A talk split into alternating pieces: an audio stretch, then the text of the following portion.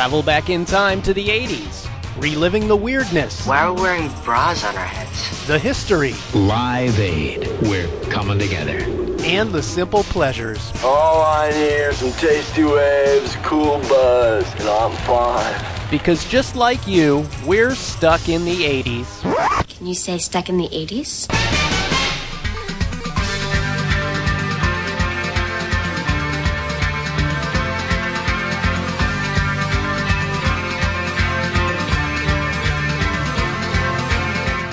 Welcome to Stuck in the 80s.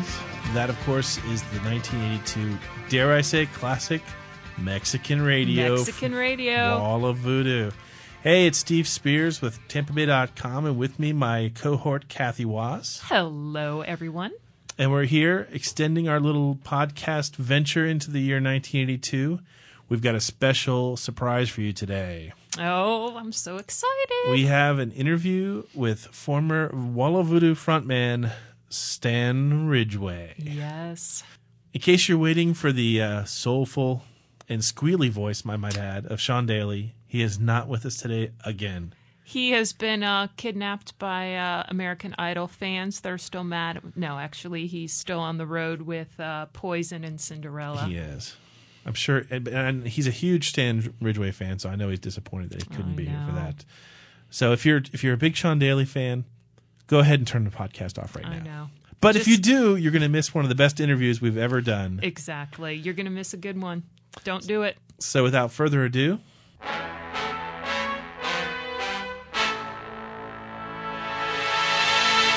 Stan Ridgway, welcome to the Stuck in the 80s podcast. Are we really stuck here, you guys?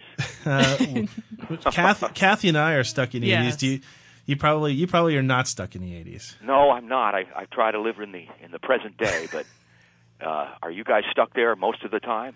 Uh, yeah. Yeah, and Okay. I guess it's a bad thing. Well, somebody's got to do it. Steve probably about 90% of the time. Me, uh, 60% Uh-huh. of the time. So Well, it's an interesting decade. so there you go. Somebody's got to got to you know sit at the helm and and steer the ship. So I'm happy to be here with you. Take take us back to the beginning before the 80s. Um, Oh boy, now that's another thing. now where are we going? tell tell us how you got involved with music and and when you decided to make it your profession. I've been playing music since I was about 12, I guess. Now, before that, I was uh, quite um, involved in a, uh, I guess, a fantasy of my own that had to do with show business. and so um, I was always interested in singing, and I started to sing, I guess, at about three or four, and um, I would sing show tunes that my parents had collected records like, uh, I guess, like Showboat and um, Old Man River was a favorite of mine, and um, you know, three-year-old kid singing a song by a, you know, some some slave that's like 80 years old. You know, exactly. You don't so remember um, I, you don't- I was I was not encouraged, but I wasn't discouraged along this line of of hobby. tell me those um, tell me those tunes don't still haunt you today. Well, I, I do still sing them sometimes, and uh, I I I uh, I I've on occasion sung with a uh, a big band here in North Hollywood that comes out every now and then, and I'll play uh, a little guitar with them, and also sing things like um, oh you know um, oh you know girl from Ipanema or uh, some bossa nova Jobim and and uh, some some of course some chairman of the board got to sing some of that, and um so yeah, I, I kind of started doing that, and then I got involved in um, ventriloquism. I uh, really took took it took that to town, and I had a, a lot of puppets and and ventriloquist dummies. I didn't have many jokes. That was my problem. I was I had a good technique, but I really had nothing to talk about. Exactly. And um, I would put on uh, block parties for the kids there in the neighborhood with my dummies and things. And it wasn't until about twelve, I guess, that um, I heard a, the sound of a banjo, and that really struck me. I built a little little cigar box banjo, as they call it, uh, with rubber bands and a stick Oh, yeah. with a little box, you know, and kind of would perform in front of my my parents and uh, get them to maybe get me one, you know. so after a lot of uh, you know cajoling on my part, they did get me a banjo, and from there, I guess you know, the rest is history. I don't know what to say after that. Where, what what decade are we in now? I, I think We're what in the, I think we're in the late '60s now, or Okay. early '60s. Is there a show for that? Oh God! You know, everyone we get grief every once in a while that we should do a stuck in the '70s or stuck in the '90s show, but those, Uh-huh. we don't we don't have the same connection to those uh, times. Do you do you remember any of your early uh, musical influences? Ah, well, I, I of course uh, one of the first records that haunted me was a record by Marty Robbins, and it was called Gunfighter Ballads and Trail Songs. And um, Marty Robbins was a great uh, country western singer, although he did a lot of other things too that were kind of uh, borderline, I guess, rock or pop of the day. One of them was a white sport coat and a pink carnation. That was a song of his that was on the hit parade, but. uh I wasn't aware of that song when I first heard his album called Gunfighter Ballads and Trail Songs. Now on there is a song called El Paso, and maybe you know that one. Yeah. And um, the whole uh, scope of that song really struck me terms of uh, how to tell a story within a song. It was like a movie. Out in the West Texas town of El Paso, I fell in love with a Mexican girl. Nighttime would find me in Rose's cantina. Music would play and Feleena would whirl. as I learned more about music, I was very lucky to take guitar lessons from a fellow who was teaching there in uh, Pasadena at the time, named David Lindley. And David Lindley, maybe you've heard of him. He's a great guitar player. Had played with Jackson Browne and other things. And at, at that time, he had a band that was, um, I guess this was uh, '66 or something. Uh, in the psychedelic era, he had a band called Kaleidoscope, and they played around quite a lot in the Southern California area at that time. But uh, uh, David Lindley pointed me to a lot of music that I probably would have taken me longer to find on my own. And um, he would he would say, "Stan, you've got to listen to to uh, Howlin' Wolf." I'd say, "Ooh, what's that? Is that an animal?" You know. and then I find out it's a guy, you know, and he Yeah. sounds like this, and it sounds like wow. And so from there, you got to listen to Lightnin' Hopkins. You got to listen to all these blues people. And so then I, not long, not not soon after that, I, I became a, a blues man, or or maybe a blues boy. I don't know.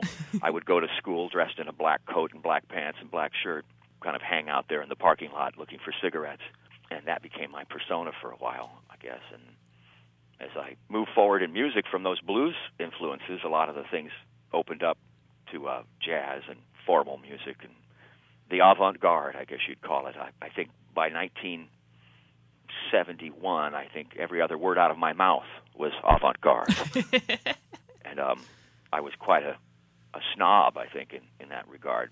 I was studying guitar and played a lot of guitar in, in uh, any band I could get into or start.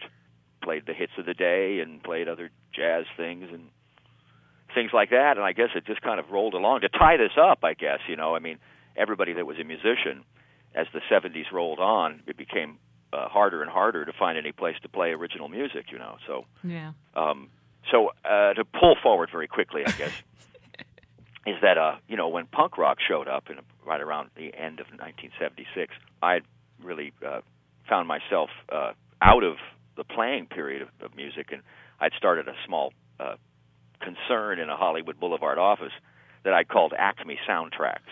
Uh, I was way way past insane at this point, actually, and um, I had a desk in there and a, a phone and a blackboard and a file cabinet. Nothing much in it really, but um, I, I, I, my idea was was that I was going to start a science fiction kind of low budget soundtrack company Oh. that would uh, supply uh, cheap soundtracks for cheap films. Yeah. And um, one of my friends was a was a worker in one of the film companies in Hollywood that made exploitation movies, for want of any better term.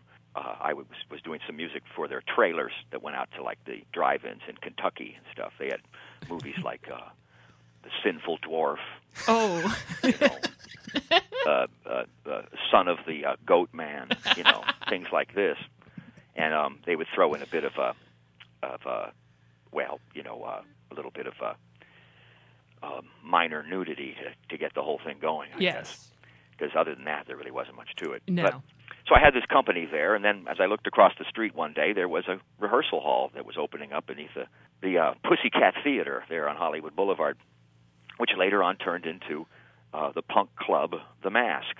Oh. And um, when that came along, I, I looked at that as any good uh, musical opportunist would, and I said, hmm, maybe that's a place where we could play original music. exactly. So, uh, make a long story short, or a longer story even longer, is um, that eventually Acme Soundtracks turned into the the group Wall of Voodoo, with uh, with me me hoping uh, me doing my best to lead it, uh, drive the train, and um, uh, it, it it kind of we started to to play uh, live shows out in out in the in the hinterlands and in the neighborhood there, and um, we found that there were at least 25 people that wanted to hear something original. So it was kind of a blast at that point, and started up, up a whole kind of new creative period that I guess took us into the to the 80s that we're now stuck in. Yeah. Now that we're right? The uh, you actually sing the history of the band, don't you, in the song "Talking Wall of Voodoo Blues Part One"? On your Well, I, yes, I, I I wasn't aware that you had that track. Didn't want no MTV, didn't want no VH1. Was a time so long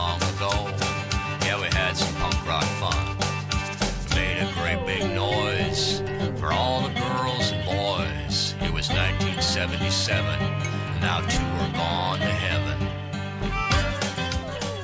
There it is. Uh, it is part one. I, it was much longer than that. That song.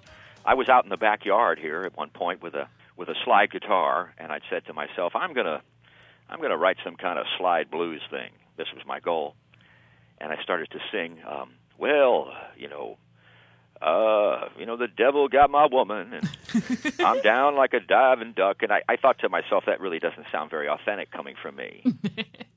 um, I I don't know if the devil ever really did get my woman. I'm not not not aware. Not but, that you're aware of. No, but so as I started to kind of get into that kind of a groove, what kind of popped out of my mouth at one point was something along the lines of the song there, where it was kind of a blues tune about a band, and it turned out to be a band called Wall of Voodoo. Yeah. And I thought, huh, well, this is probably good because Wall of Voodoo needs a it needs a song, it needs a story song for itself, and It does. you know, um, once I got involved with it, it was very hard to stop. So how there it how is. true is the the how true is the song to the actual history of the band?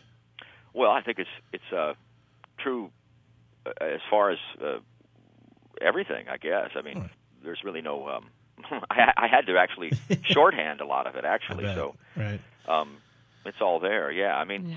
the um, sometimes I'm asked, uh, you know, what's this Yogi Bear business, you know, and um, uh, in the song, and the original rhythm machine for Wall of Voodoo was a gift to me from the uh, iconic voiceover artist Daws Butler. Oh, okay. And I was friends with his son, who was another Masque person, and um, he was a drummer. And one day, going over to Charles Butler's house, I noticed there were a lot of um, cartoon cells on the wall of Huckleberry Hound and Yogi Bear and Captain Crunch. And I said, "Hey, so what's this?" And Charles said, "Well, my dad's Yogi Bear." and I said, "Oh, really?" well, wow. And he's also the voice of Beany from Beany and Cecil, from the old, uh, you know, Stan Freberg and Daws Butler Yeah. show. This is going back a bit further than stuck in the 80s. isn't it, folks? That's okay. Okay. Yeah. Well, anyway, um, the rhythm machine that's on the uh, song Mexican Radio is Daws Butler's rhythm machine that he gifted to me after I played it too often in his house, and he yelled at me and said, "Take it home." Take it home. I don't That's want to hear it. I don't want to hear it anymore. I don't like it. Stan, take it home. So I, I did. I said thank you very much, and I took it home and immediately turned all the bossa novas and things up full speed, and um, plugged it into a twin reverb amp with two 12-inch speakers and a 60 watt power source, and I thought to myself, that sounds pretty dang good. Yep. And so that rhythm machine was then placed on top of my Farfisa organ, which I was playing at that point, and I was still playing guitar, but I kind of had abandoned it for a while because I, I became overeducated. I crudely started to stab at the keyboard in what I considered to be my keyboard claw method, which is really just two fingers on each hand. And um, out came this sound that was kind of a basis for for uh, uh, an inspiration that became Wall of Voodoo. Very cool. Yeah, it's funny because Mexican radio wasn't really a top 40 hit at the time, but when you when we ask um, fans of the 80s to name some of the more definitive tunes from the decade, it's usually Mexican radio is usually the first one of the first three songs that comes out of their mouth. What happens to it after it comes out of their mouths? I, I think I don't know any, I don't know a single person who doesn't like it or doesn't It's true. who doesn't brighten up at the memory of it or the video f- about it. Well, it still seems to have some resonance. I, I, I still sing it uh, in, in the show every now and then when I feel like it. I was gonna say, you, do you And, uh, still it- enjoy do you still enjoy performing it, or Oh, is it? oh yeah, sure. You know, the, the song really is, is is the germ of the song came from Marc Moreland, uh, who's uh, recently passed away three or four years ago um, from uh, liver disease, unfortunately. Yeah, I know. And um, Marc ha- came in one day with this this phrase that that well, we would go to rehearsal a lot and sit in the car and drive to rehearsal, and we would try and find, you know, a, a Mexican radio station on our AM dial there in my old '67 Mustang. And when we would find one, we would say, "Hey, great, we're on a Mexican radio." and so um, we used to like to listen to the sound of something we didn't understand, and also as the song developed, it became kind of, at least to me, I think for for Marc, Marc had had the lick, and he had "I'm on a Mexican radio" kind of mumbled into a cassette. And when I heard that, I I suddenly thought that you know this wasn't just a Mexican radio. It kind of harkened back to the '50s for me, when um rock and roll was prohibited in the United States, and disc jockeys like Wolfman Jack, you know, uh, were across the border, just south of Los Angeles, playing kind of outlaw music, you know, on AM dials, Mexican radio stations that were out of reach of the FCC. Yeah. Uh, but with enough wattage, you know, 100,000 watts or something, to broadcast in North America, you know, in the middle of the night and flying across and, and stuff. So the song's genesis was like that. And so as it developed, you know, we, we, we, we all threw in our two bits. Uh, you know, Joe added his great percussion to it, and um, uh, you know, uh, uh, we found other sounds to place into it. And, and uh, Richard Mazda was a producer that showed up from England to help us with our second full-length record, which was Call of the West. And that was the first song that we recorded, and we record we uh, re- recorded it in a just a weekend. And that was it. And when we finished it, we all kind of knew, like, you know, this is pretty dang catchy. Yeah. Now, now what do we do? You know, we finished the rest of the record, and that became kind of a calling card for us. Although the song itself, I don't know if there's any other song like that song on that album. But it was interesting because I think people that bought uh, or listened to Mexican radio and then found the, the album Call of the West perhaps got a little bit more than they bargained for when they heard the rest of the record because uh, um, the record isn't uh, the whole record isn't as uh, as uh, cheerily zany, I guess, as uh, as as Mexican radio. Although it turned out to be a great calling card for the rest of the record. The uh, video is probably just as famous as the song is. Do you have any memories or stories of what it was like to to shoot that?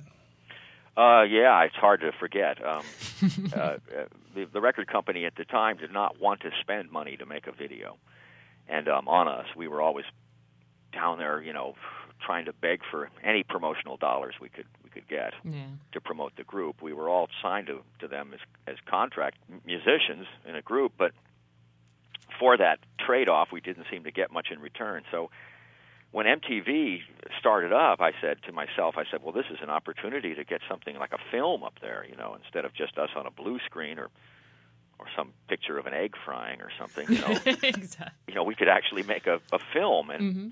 Uh, next door to my office on Hollywood Boulevard was a friend of mine named Frank Delia, and he was a filmmaker and a photographer, although he'd never made a music video before. And um, we uh, sketched out the synopsis of what we wanted to do, just argued our way into getting it. You know, I- I think it was ten thousand dollars, and that's all we spent to make that video. Now we did have to go to Mexico on Labor Day weekend, and that was really, I don't know. We we we. We we're lucky we got back, you know. That's all I can say. We're really lucky we got back, you know. And we met police down there, and we were rolling around, taking kind of a cinema verite approach, you know.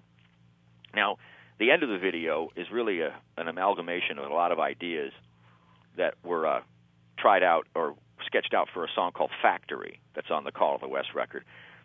on Factory, it was my desire to masquerade as a meatloaf uh, in the end of the tune if we were going to do a video for that. Uh, a little bit like the old Lewis Carroll uh, Alice in Wonderland movie, where uh, if you remember the way Humpty Dumpty looked as W.C. Fields and this kind of uh, face within a mask, you know. Yeah. So I, I really wanted to build some sort of meatloaf, and at the end, the the uh, wife in in character in the song Factory would open the stove, and I would sing some of that from this meatloaf face. well, we didn't do Factory, but I still had a desire to be some sort of food, and um, so we we quickly wrangled up this idea that we'd get a big salad bowl and cut a hole in the bottom of it and get a lot of beans, and then I would come up through the beans at the end of the song and sing that Mexican radio line there, and and hopefully, you know, scare the pants off everybody. But I, actually, I, I, actually scared my own pants off because it was such a a mess. I had to kind of get down to my skivvies there and and uh, come up through that bean uh, hole there with the salad thing because um it was all leaking down at the same time, and I was breathing with a straw for about five minutes. Oh And, um, no! Yeah, it was a little bit like scuba diving, you know. exactly. Except But, in uh, baked beans. but um, that that was that, and we also called in a lot of friends from uh, the Hollywood area that were character actors and other circus people, I guess, um, to be in the video, and um, and uh, uh, it it worked out that it seemed to coincide with when MTV needed things to play. You see, Yeah. uh, it was a time that really was quite, uh, you know, there's a lot of energy because it certainly seems very innocent now compared to these days. But uh, Oh yeah. they really did want to play things that were different or unusual or or unheard of. And um, for a short while, that's the way it was. Yeah. Now, how long was it after that record broke that you ended up leaving the band? We um, we went off and played a lot, of course, with that record "Call of the West" being our fuel. And um, as it went on, I found myself kind of alienated from the rest of the band. I, I think they, in some ways, I mean, uh, we do all talk now. Um, the people that are still alive. Um, Yeah. um, unfortunately, uh, Joe Nanini, our original drummer there, also has passed away uh, about four years ago from a brain hemorrhage. And um, uh, I still talk with Chaz uh, quite frequently, and Bill, uh, who was our keyboard player um, on that tour. I talk with all the time. He's an old high school buddy of mine. But uh, right around at the end of 1983, it was just very hard to make any more new music with what was going on, and we did just kind of take a break for a while and just say, "Oh well," you know. And then, as I kind of took a longer break, I realized that I really needed to get my uh, head together around a lot of different things, and it was just hard for me at that point to kind of mend up with everybody else, and I went off on my own about about 1983. And then you recorded, uh, shortly after that, you recorded The Big Heat.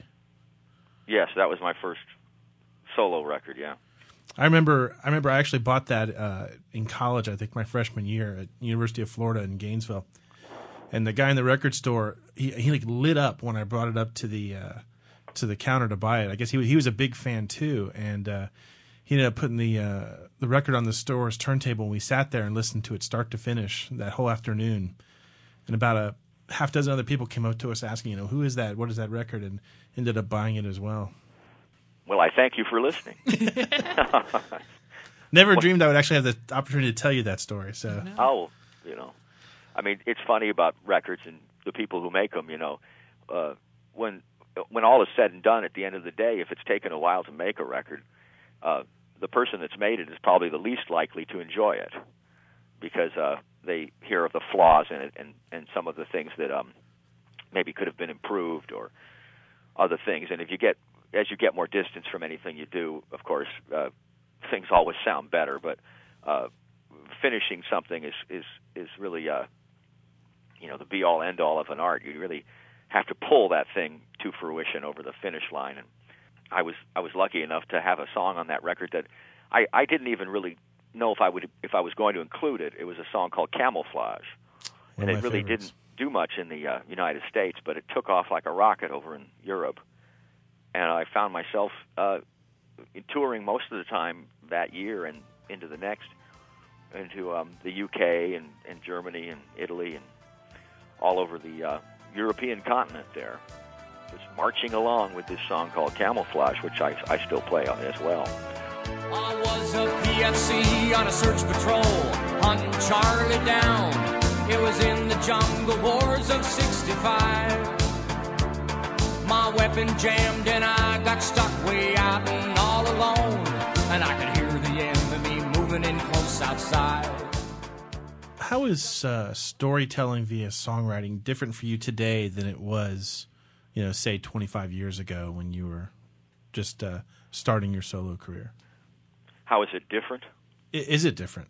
Well, I, I'm not quite sure of what, what you're asking. You mean is, is it is it uh are there different stories to tell? Well, I mean, do you? What is it about? Uh, what is it today that inspires you to to write songs? What do- What do you find um, that makes you want to tell a story via a song in today's world? Um, well, I, I I really look at it like uh, that. Every song is just kind of part of a symphony. You know, I I, I just consider myself a, a creative person, and and the reason I do create is because I just can't stand to sit and to here and just let everything else come at me. so it has a lot to do with my own uh, self-image. I I assume you know uh, I, I need to make up you know another pie to throw in the face of the people that are throwing pies at me. If if it's if it's culture or um, modern life or uh, you know frustrations of uh, of relationships or or politics or or uh, you know just just humanity in general, a lot of it can be aggravating. Oh yes. So so uh, sometimes those ideas turn into a story as a way to, I guess, get back. You see, so it, it's it's hard to know where they actually begin, but but I, I consider anything that you can sing a song. So some things might start as just a phrase in the car. I might beat on the dashboard or something. That's actually a very good way to start. And um, from there, it moves along into a to an area that n- n- seems to kind of have a life of its own. I was wondering too if you could tell us a little bit about um, one of your side projects, Drywall, because we were uh, uh-huh. listening to the hidden track number sixteen earlier today, and we Oh yes, yes. Love it. Hmm Love it. It says That It took a while to to uh, cut up and translate. We had to translate that into its uh, into what he was actually saying. The American flag stands for corporate scandals, recession, stock market declines, blackmail, burning with hot irons, mutilation with electric drills, cutting out tongues, terror, mass murder, and rape. All I could say about that track is it was it was really untitled, and it's this the hidden track number 16 on the new Drywall record, Barbecue Babylon. You know, summer's not over yet, folks. and if you're going to have a barbecue, what you should do is head your browser to stanridgway.com and purchase the brand new Drywall record, Barbecue Babylon. It's the third installment in the trilogy of apocalyptic documents that started back in 1992. Now, that may sound a bit cryptic, but if you go to stanridgway.com and go to the purchase page, you'll find that record there, and there'll be more information on it that you can read about. Uh, Drywall is a kind of a trio, uh, kind of an experimental noise band that uh, Pietra and I started back in the uh, early 90s as a way to use a lot of the old equipment in our closet here Oh, see, and not, recycling. not allow it just to get dusty. So we pulled out a lot of the old, uh, you know, instruments and a lot of the old Wall of Voodoo instruments and kind of plugged them all in and, you know, lit them on fire, let them go. I guess drywall's a way to uh, kind of uh, make sense of all the detritus and a lot of the uh, trash out there, and, and to kind of document the the, the uh, coming apocalypse. I, I, I guess really, and so uh, there's a lot of humor in it. Uh, uh, I I would kind of say drywall's a little bit like um, I always kind of think it's it's it's probably for people that uh, maybe might know that uh, it's it's it's kind of like a well, what am I trying to say?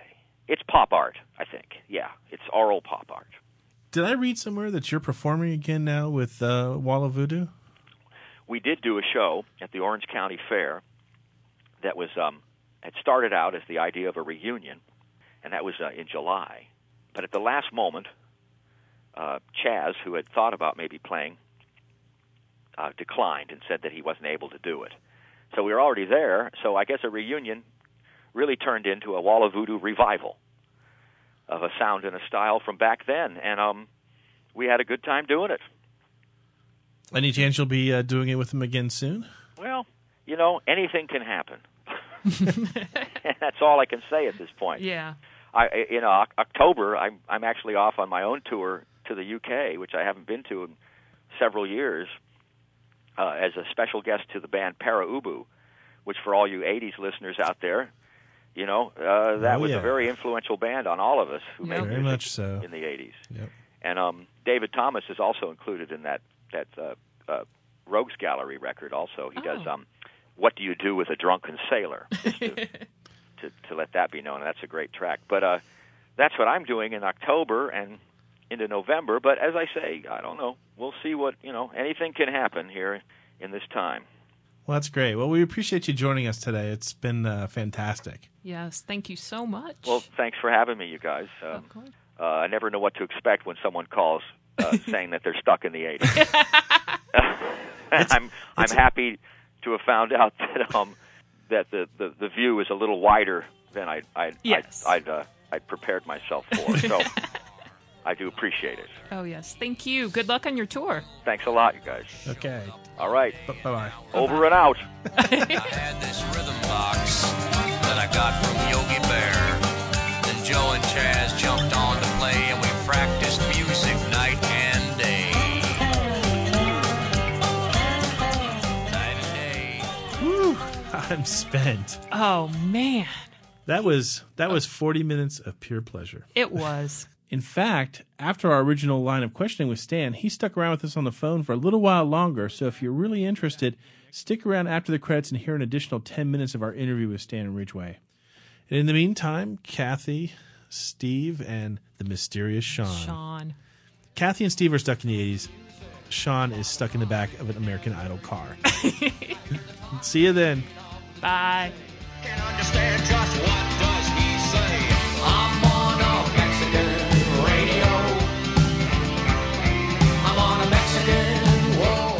Stuck in the 80s is produced by the online departments of TampaBay.com and TBT. The producer is Mr. Dave Morrison. If you'd like to read our blog, it's at blogs.tampabay.com slash 80s. And remember, you can subscribe to the podcast at iTunes.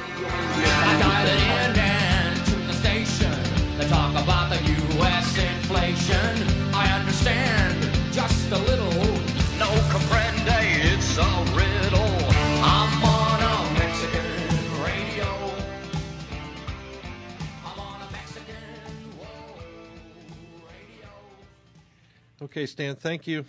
Okay, is that Dave? That's Dave That's again. Dave. Okay, you guys, that was fun. Did I talk too much? No, No, you talked- no, that was not at all. perfect. We'll have it on. coffee. It's the coffee. Yeah.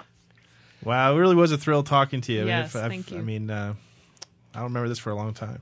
Well, thanks, you guys. Just you know, I I I really truly appreciate it, and for you know, from me and the rest of the band that's that's still here on planet Earth, uh, we thank you for for playing the song. Oh, Sure, thanks. great. Well, if you if you like, I'll email you a link to the to the podcast show when it's online. And Oh, I'd love that. You can because link you know, to- th- then then we'll we'll try and link it to uh to our sites. oh, that'd be Oh, okay, perfect. cool. You know. Yeah, we linked we linked uh, to your the uh, the Bush and Barbecue song today off our blog, Oh. and I think we also linked to your site too because we were we were trying to get our fans pumped up for it because uh, I know they're all big fans of you.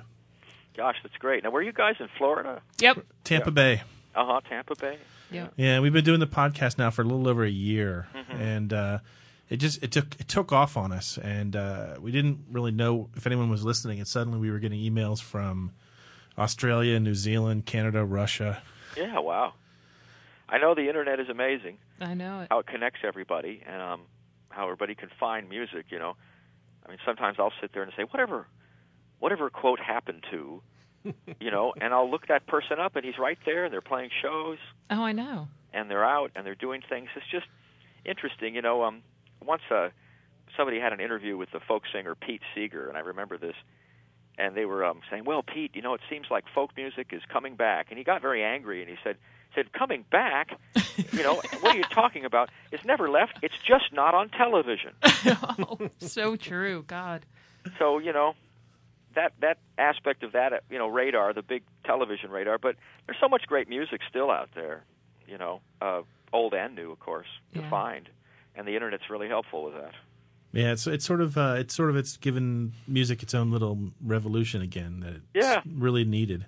Yeah. Yeah, definitely. Hey Stan, this is Dave again. I loved hearing that story about uh, about border radio uh, because when I first saw Mexican radio, I thought somebody in this group knows about you know the the Mexican radio stations and just the whole sound of it. That was great. Oh yeah, I mean, I I definitely uh, uh, I, I remember Wolfman Jack too, XERB.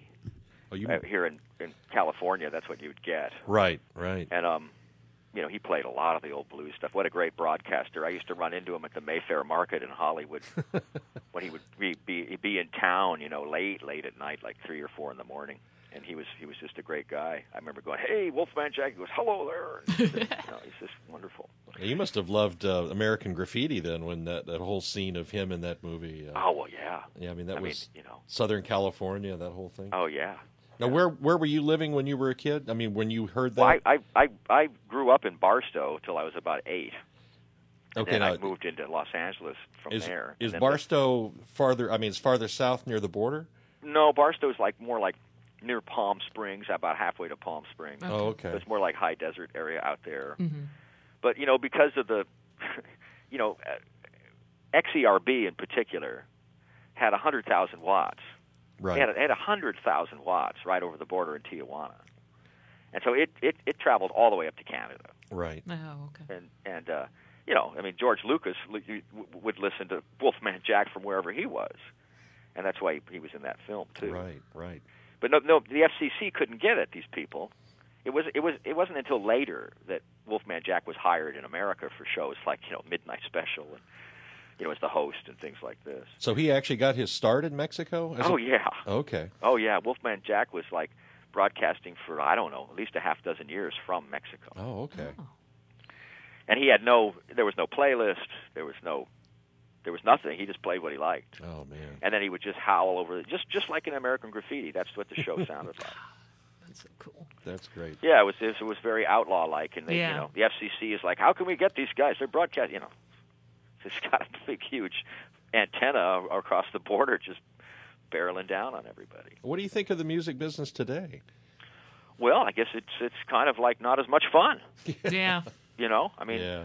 really. Uh, I, I, I, you know, the the the kind of um, the fun of it is, you know, I mean, uh, the music business for me is great because I'm not in the business. I'm in my own business, Yeah. Oh, okay. and so I put out my own records, and I have my own little label, and I have my own little, uh, you know, niche of, of of what I do musically, and uh, it's very manageable, and um, I, I really enjoy going out and playing, and I've always loved to just you know play music and write songs and I don't really complicate it very much. It's always like some new project I'm working on with somebody and and when it's time to get it out, we just simply make it up and put it out. Now, you know, now it's just I, you know, I, I people are are in focus groups and there's branding going on and someone makes a record and it doesn't come out for 3 years Yeah. and um I guess really it's it's what you might call the deconstruction of the music business and I I think it's basically headed to you know more independence. Hmm. Wow, Sure. interesting. There are a lot of uh, people that are in the music business now that really aren't musical. You know, Yeah. Yeah. uh, years ago, of course, there were more musical people involved. Maybe somebody who was a failed trombone player, you know, Yeah. Right. but just couldn't couldn't cut it on the trombone. so he went in and he started working at a record company, but he still had a musical mind. Exactly. Yeah. and um and loved music. And there's a lot loved of it. people That's that the thing. Yeah. Yeah. You don't have that people- anymore. yeah, well there's just more more people involved in the music business now that just look towards the you know, the shortfall. And um it's very hard for anybody to develop, I think, at any of those companies. They're larger and bigger and you know, uh in a lot of ways.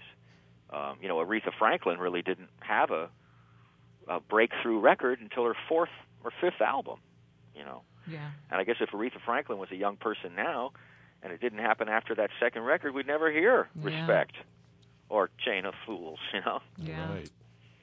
So there's a lot that there's a lot that's missing out there.